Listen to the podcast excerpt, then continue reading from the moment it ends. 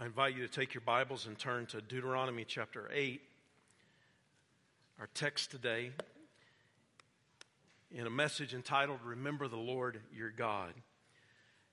You can think about the message today uh, as the 2023 message, New Year's message part two.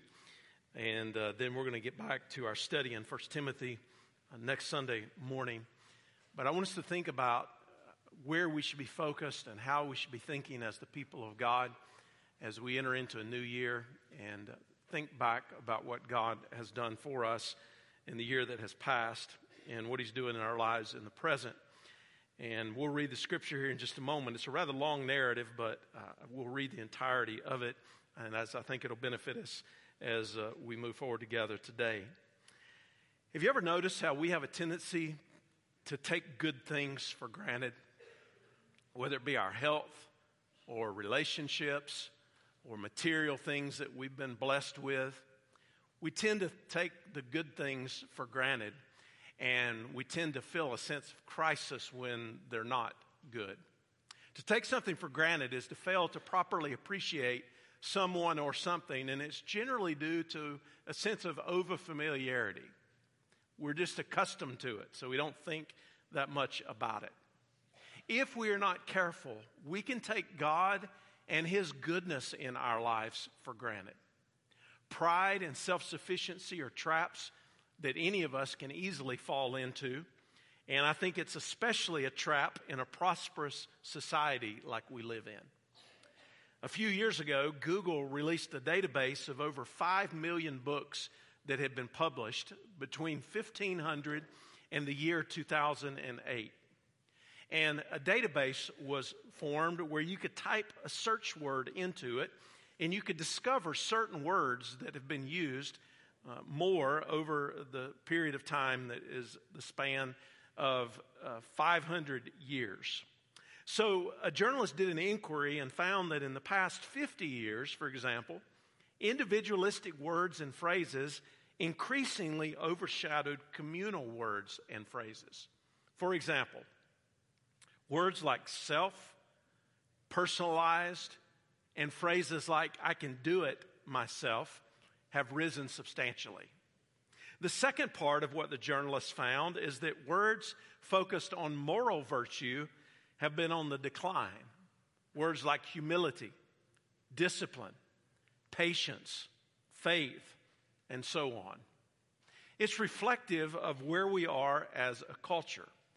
And if we overemphasize self and we take God and His goodness for granted in our lives, that puts us in dangerous spiritual territory. Deuteronomy is basically structured around a series of sermons or farewell speeches and then two songs of Moses, who was the leader of Israel. Moses would not be permitted to enter into the promised land, but he would die up on the mountain, only looking over into it because of his own disobedience to God at a crucial moment in time where he should have done what God said to do. His last act was to instruct a new generation. They were getting ready to cross the Jordan River and take possession of the promised land. And the series of messages that he delivers accomplish several things as they're approaching the promised land. Moses wanted to instill in them a sense of their identity as the children of God, to remind them where God had brought them from and how God had rescued them out of slavery in Egypt and now had brought them to the brink of entering into the promised land. He also warned Israel against the temptation of idolatry, which was a perpetual problem for them spiritually. And he focused on their responsibility to obey God and to honor him with their lives. There's a biblical premise here that applied to them and I think is very timely and applies to us just as much today. And, and this is the biblical premise don't get full of success and good living and forget God. Don't get full of success and good living and forget God. Now we begin in Deuteronomy chapter 8 and verse 1. Carefully follow every command I am giving you today so that you may live and increase and may enter and take possession of the land the Lord swore to your fathers. Remember that the Lord your God led you on the entire journey, these 40 years in the wilderness, so that he might humble you and test you to know what was in your heart, whether or not you would keep his commands. He humbled you by letting you go hungry. Then he gave you manna to eat, which you and your fathers had not known, so that you might learn that man does not live on bread alone, but on every word that comes from the mouth of God. Your clothing did not wear out, and your feet did not swell these 40 years. Keep in mind that the Lord your God has been disciplining you just as a man disciplines his son. So keep the commands of the Lord your God by walking in his ways and fearing him. Verse 7 For the Lord your God is bringing you into a good land, a land with streams, springs, and deep water sources flowing in both valleys and hills. A land of wheat, barley, vines, figs, and pomegranates, a land of olive oil and honey, a land where you will eat food without shortage, where you will lack nothing, a land whose rocks are iron and from whose hills you will mine copper. When you eat and are full, you will bless the Lord your God for the good land he has given you. Verse 11 Be careful that you don't forget the Lord your God by failing to keep his commands, ordinances, and statutes that I am giving you today.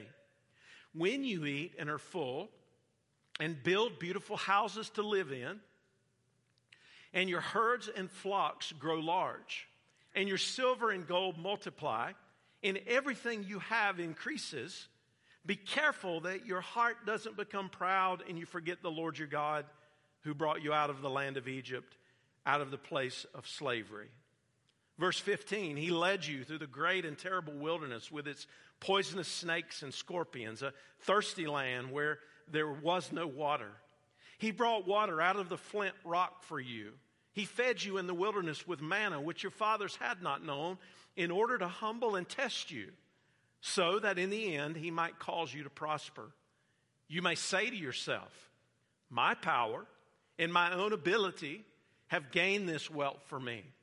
But remember that the Lord your God gives you the power to gain wealth. In order to confirm his covenant, he swore to your fathers, as it is today. And then verse 19 If you ever forget the Lord your God and follow other gods to serve them and bow in worship to them, I testify against you today that you will perish. Like the nations the Lord is about to destroy before you, you will perish if you do not obey the Lord your God. From this narrative, I want us to consider three ways to remember God. The first way to remember God is to thank God for how He has led you. Thank God for how He has led you. Look again in verse 2. Remember that the Lord your God has led you. God delivered them from slavery in Egypt, and they found themselves in the wilderness. For 40 years, they were on a journey in the wilderness. Yet each of those years, and every one of those days, in each of those moments, they were faithfully led by God. In the midst of that, God humbled and He tested His people. And they had two options, and the options are the same for us today we can either rely on ourselves and trust ourselves and not honor God, or we can trust God and we can honor Him. The choice is clear. And when the Bible says that God tested them in order to know what was in their hearts, oh, God already knew what was in their hearts. But what He was doing was He was giving them an opportunity to respond to Him outwardly in faith and to obey His commandments. The Lord already knows what's in our hearts. And yet, He gives us the opportunity as well to respond to Him outwardly in faith and obey His commandments. Psalm 78 in verse 52 says, He led His people out like sheep and He guided them like a flock in the wilderness. He led them safely and they were not afraid, but the sea covered their enemies. He brought them to His holy territory, to the mountain that His right hand acquired. God always faithfully leads his people. And he was with Israel no matter what the circumstances were. And he will be with you in your life no matter what the circumstances are if you will trust in him. Think about Moses' life. He was with the baby Moses when he was placed in the river to save his life. He was with Moses as he was raised in the Pharaoh's household. He was with Moses for 40 years when he found himself in the backside of the wilderness as a shepherd. He was with Moses when God called him at the burning bush to lead his people. And he was with Moses when God called him to confront the Pharaoh, to tell his people, uh, to tell him to let his people go. And God was with Moses and the people through the 10 plagues, and then he led them as he guided them through the wilderness. And I want you to think back for a moment over your life and the course of your life. Reflect on how God has led you. And we all know that life is not a straight path. It's not a straight path from point A to point B. It's more like a meandering path. It, it's like a river that might be straight for a little while, but then it's going to take a turn somewhere along the way. We might use the analogy that life is a lot like a West Virginia road. It's not straight for long. And we need God to lead us. The psalmist said in Psalm 23 in verse 3 He leads me in the paths of righteousness for His name's sake. You see, God leads us in a number of ways. He leads us by His providence, He plans and prepares our lives and our future, He orders the steps of our lives. Did you choose what family you're going to be born into? Did you choose where you would be born? Did you choose all of the circumstances that have surrounded your life and many of the things that have uh, ordered the way that you have been guided? God's in those things. And yes, we have freedom of the will, and we live in a sin fallen world, and it's an imperfect process, but we have a perfect God who is superintending these things even in the midst of the fallen world. Even in the midst of an imperfect world that we live in, He is still guiding us by His providence. In Matthew chapter 10, Jesus said, Aren't two sparrows sold for a penny? Yet one of them falls to the ground. Verse 29, without your Father's consent, not one of them falls to the ground. But even the hairs of your head have all been counted. So don't be afraid. You are worth more than many sparrows.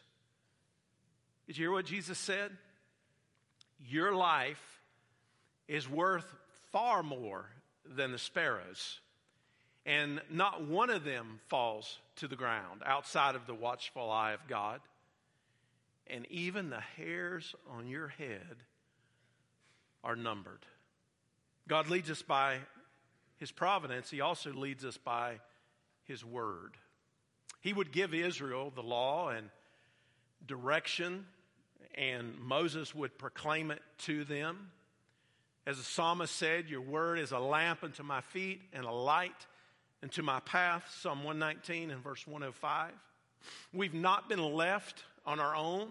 God's told us who He is and who we are and how we can be reconciled to Him and how we can live our lives. He's, he's told us about eternal matters. All these things God has communicated to us. And He leads us through His Word. God leads us by His presence. Think about Israel. They followed the pillar of cloud and the pillar of fire so that they could travel by day or by night. And the cloud and the fire represented the manifest presence of the glory of God. And as New Testament believers, we have the manifest presence of the glory of God in our lives through the indwelling Holy Spirit. That when we call on Christ and our faith is in Him, the Spirit of God seals us for the day of redemption and He indwells us. We are baptized in the Spirit. In John 14 and verse 17, Jesus said, He lives with you and He will be in you.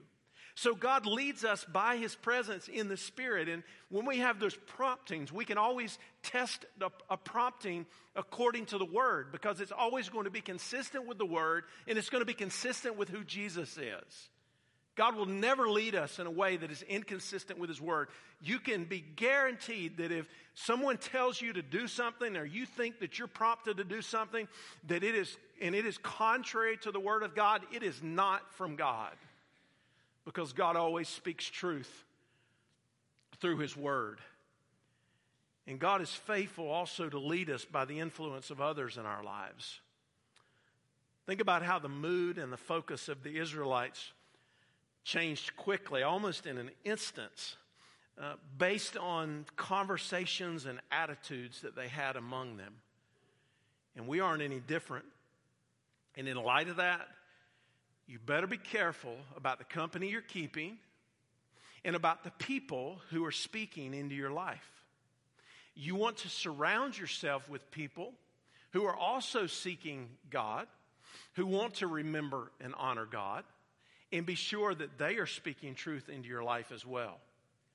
Thank God for how He has led you. The second way to remember God is to bless God for how He has cared for you.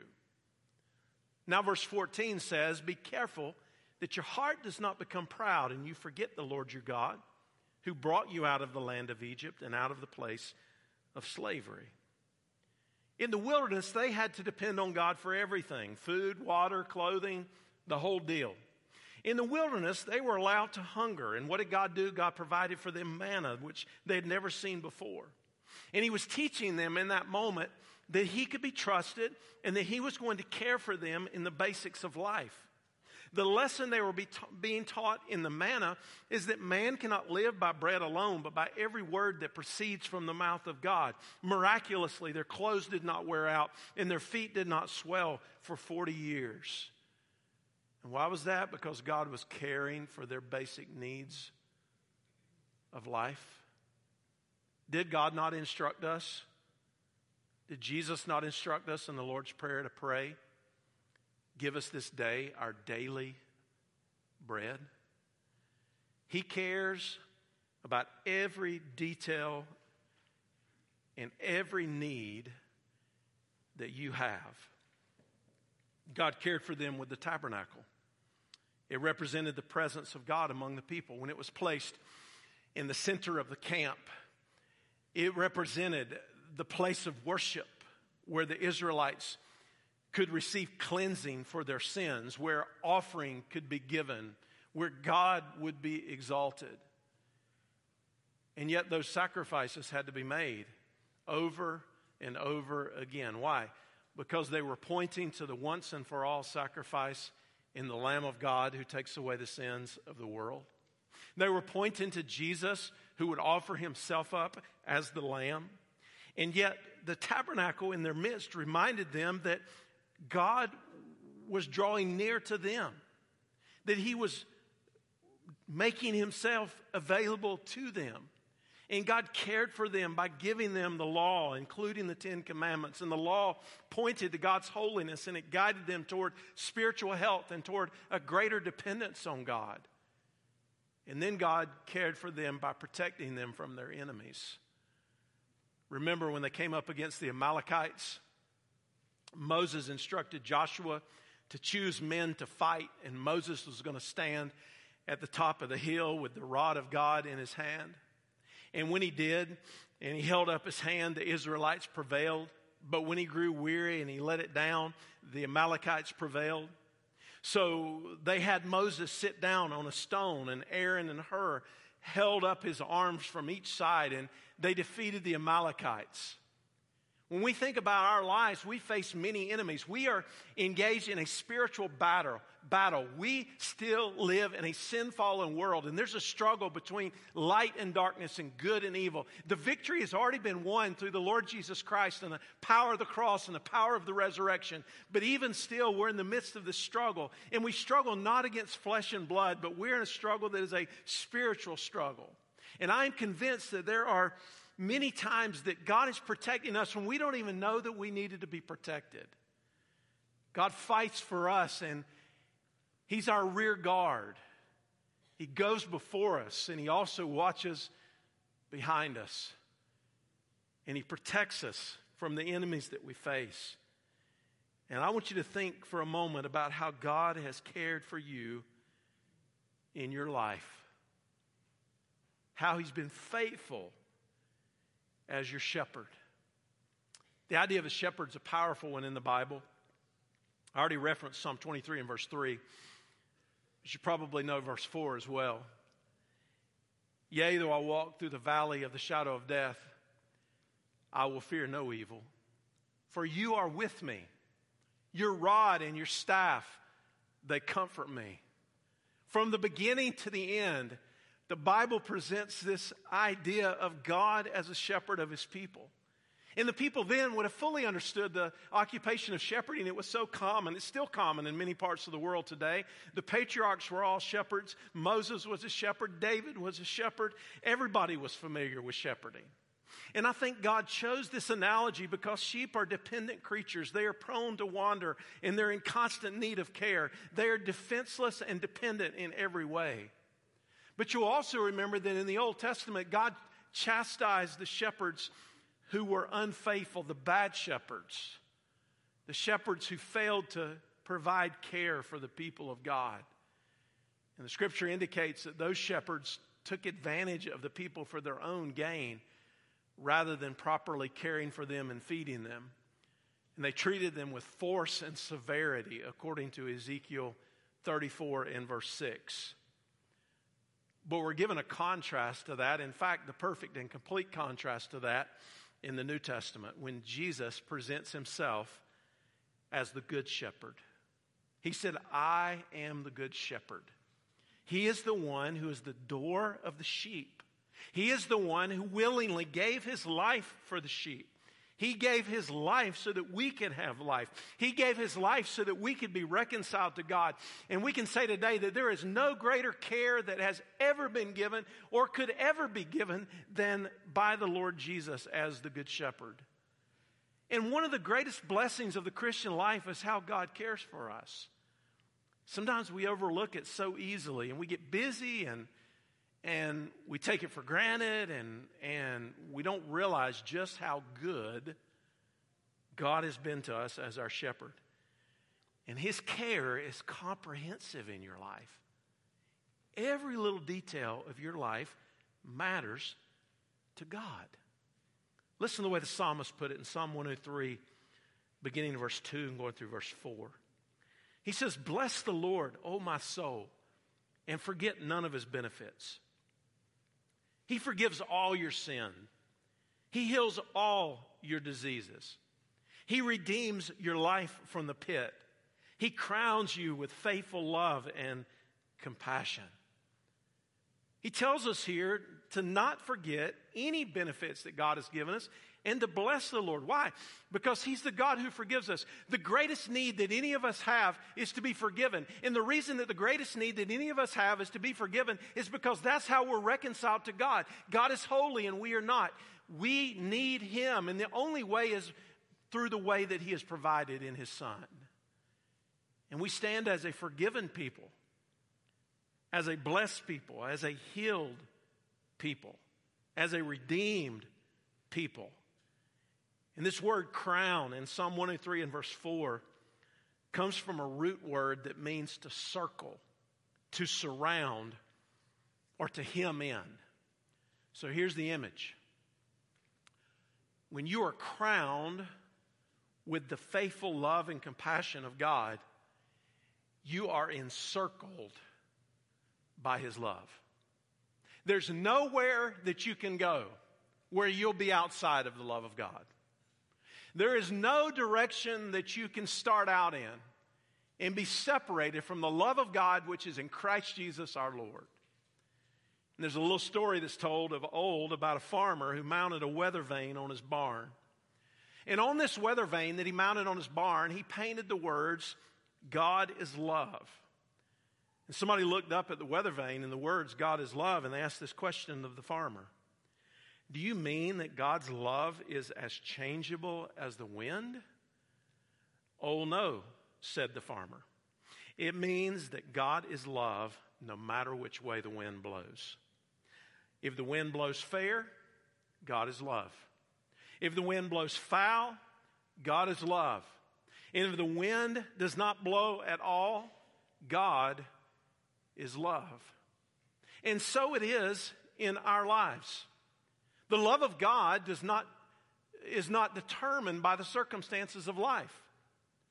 The love of God is consistent, it is eternal, it is poured out into our hearts through Christ Jesus, our Savior.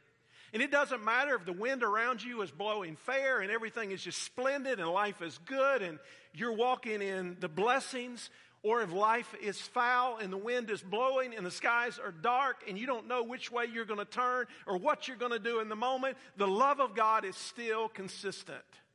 It is unchanging. And even if it feels like nothing is happening, and it's just the stillness of the moment, and you don't know what's coming next, the love of God is consistent. He is so faithful and we are to bless him for how he has cared for us.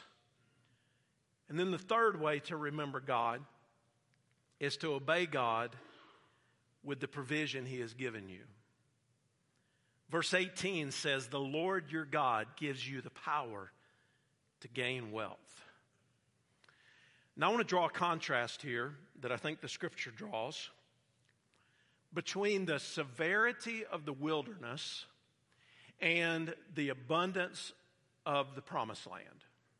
Between the severity of the wilderness and the abundance of the promised land. God was about to give them a land that was remarkable in its prosperity and in its goodness. They had just come out of an experience of 40 years of wandering in the wilderness. It could not have been a more distinct contrast than what they were about to experience. In the promised land, they would find abundant water for sustaining life, produce, including grains and wheat and barley, fruit, including grapes and figs and pomegranates, oil from olive trees, honey, minerals in abundance. They would lack nothing. In fact, I would say that if we were looking for a key word about the promised land, it would be the word plenty. There's going to be plenty of everything. And it couldn't have been more distinct. But I think there's a spiritual parallel here, too, that we must not miss. If your faith is in Jesus, you have been saved from your sin, and you have been brought out of a condition of lostness. You were wandering in the spiritual wilderness. You did not have the abundance of God in your life. You were ultimately separated from the best of what God intended for you. And then when you were reconciled to Christ, you were welcomed into the full blessing of life with God. And now you have a rich spiritual inheritance to live your life by, and also one that is awaiting you in heaven through Christ. How abundant is this blessing that comes from God? Not only do you have that spiritual blessing, but you've got things that money can't buy. We've got, we've got a church family. So we can love one another and we can serve together and we can live life together and we can experience the goodness of God and honor Him together. We have earthly family, some more than others. We have friends that can be counted on. On and on I could go about the blessings of God, the provision of God. And God expects us to obey Him with the provision that He's given to us.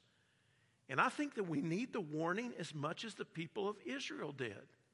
Because in all of the prosperity, both spiritual and material, there is a significant danger that we might lose focus on God. As one preacher said, there is danger in the land of plenty. And the danger is that in the midst of plenty, we may forget God and how He so richly blessed us and think that it was by our own doing. Think about King Nebuchadnezzar. He was raised up by the providence of God to be uh, the greatest king in the world in his day for the purposes of God. And he overlooked his vast kingdom. And when he looked out over his vast kingdom, he said in his pride in Daniel 4 and verse 30, Is not this great Babylon that I have built for a royal dwelling by my mighty power and for the honor of my majesty? he dared to take the credit. And God's answer, in effect, was absolutely not. And God would demonstrate his authority by taking it from him and making him crawl around like a wild animal until he repented. And he gave glory to God. And we must never put ourselves in the position that we somehow think that it's by our power or our strength or our goodness that we have gained the provision that we have. Everything that is good comes from the hand of God. Moses said in verse 11, Beware that you do not forget the Lord your God by not keeping his commandments, his judgments, and his statutes, which I command you today. And I want to encourage you not to forget that it is the Lord who gives you the ability to gain what you have. Now, there's a subtle challenge even in this. We all know the Christian speak. We know the right words to say. And if I were to ask you today what you have and the provision and the blessings and so on, you would tell me it's all from God, it's all from His hand, and that would be the right answer. But my question further would be do you really believe that? Does, is that what God sees in your heart when He observes how you view these things? It's easy to say God did it with our words, but we got to mean it with our hearts. We got to be careful not to take credit for our own intellect or our own hard work because those things are from God as well. And you want to test the limits of your power and your strength and whether or not it came from you, friend, it can be gone in a moment. Everything in life can change in just a heartbeat. Everything in life can change with just a doctor's report. Everything in life can change by a circumstance that none of us could have known, none of us could have planned, none of us could have seen. And it's in those moments that we are keenly aware that every moment in life is a gift from God. And they were called to obey God because He had already freely given these things to Him. Don't get this out of order. It was their response of grace toward God, and their obedience was a response uh, to the grace of God, and it should be the same for us. We are not trying to gain favor with God. We are not trying to bargain with God. We are not trying to box God in so that God will do more for us. No, we are looking at the abundant grace of God and we are observing the all encompassing, all encircling love of God. And we are saying, God, because you have given us your superabundant grace and because you have loved us with a love that is eternal, we will honor you. And we will bless your great name and we will obey you with the provision you've given us. Our love for God is always a response to the fact that He loved us first. And you have the blessings that you have because God gave them to you.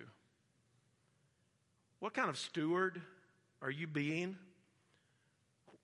with the provision God has put in your hand in your life? There's a strong warning that was issued here to the people in verse 19 and 20 of Deuteronomy 8.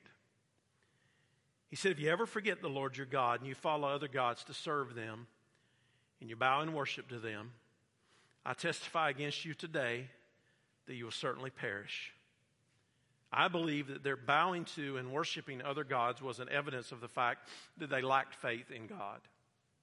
And I think it'd be the same in our lives.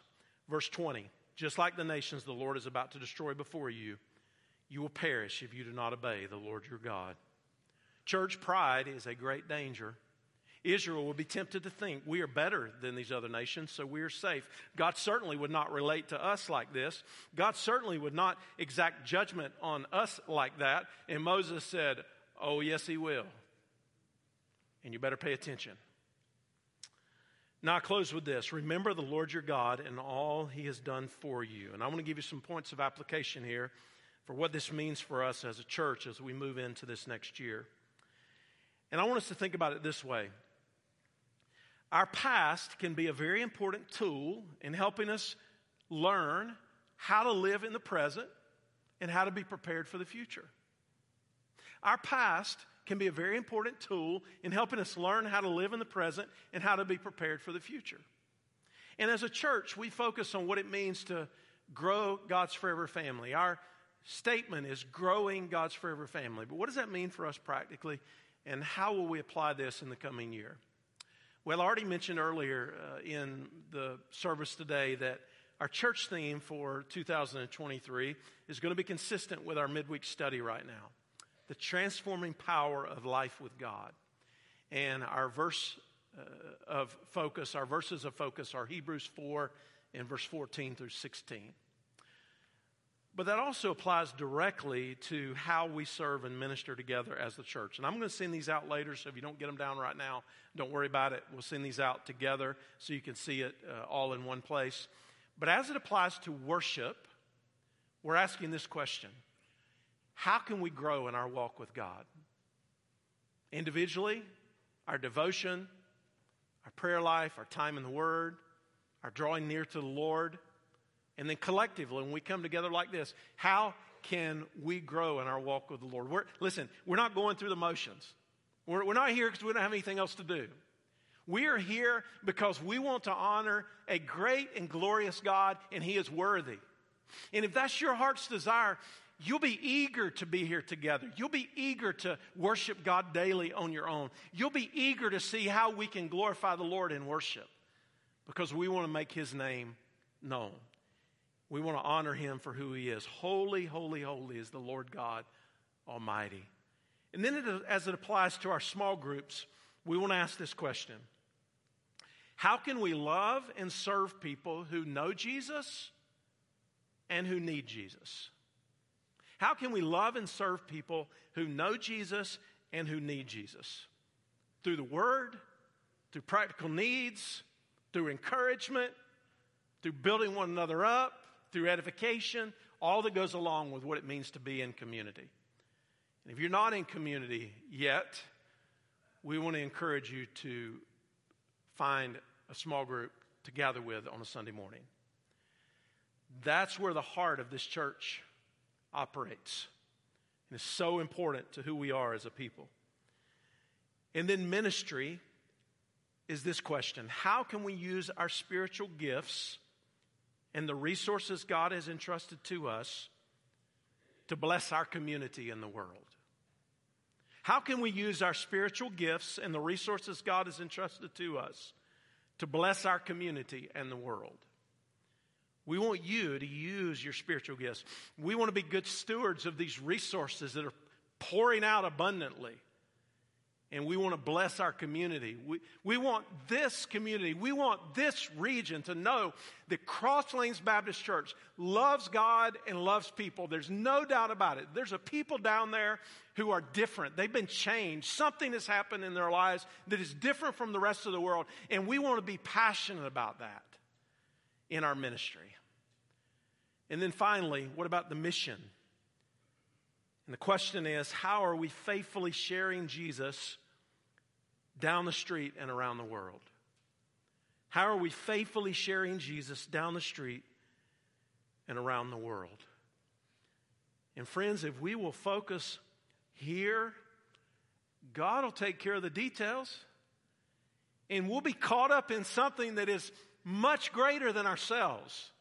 And we'll experience the power of God in our lives, and we experience the power of God together. And that's what we ought to long for. That's what we ought to plead to God for. Not just going through the motions, not just going through the steps, but God, would you make yourself known to us? God, help us to experience what transforming power means because we're living life with you. That's our prayer. Let's bow our heads together for a moment as we come toward a close of the service.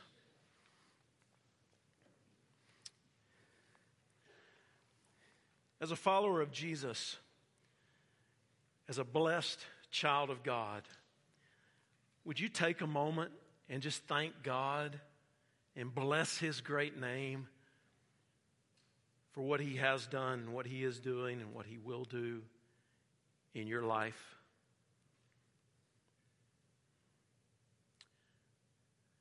I know enough to know in a crowd this size there are probably some folks who don't yet have a relationship with Jesus. You'd have to say today, if you were honest, that you've never repented of your sins and come to follow Jesus Christ by faith as your Lord and Savior. Well, I got good news for you.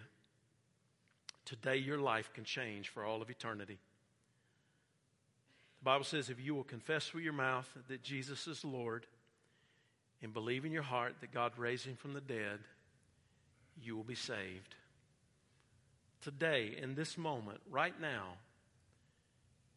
if you would cry out to God in prayer, expressing your faith to Him, repenting of your sins and believing in Jesus, He'll save your soul. He'll bring you into the family of God. He'll grant you the gift of eternal life. And you can leave this place eternally changed. That's the invitation for you. Almighty God, we are blessed to be called your children.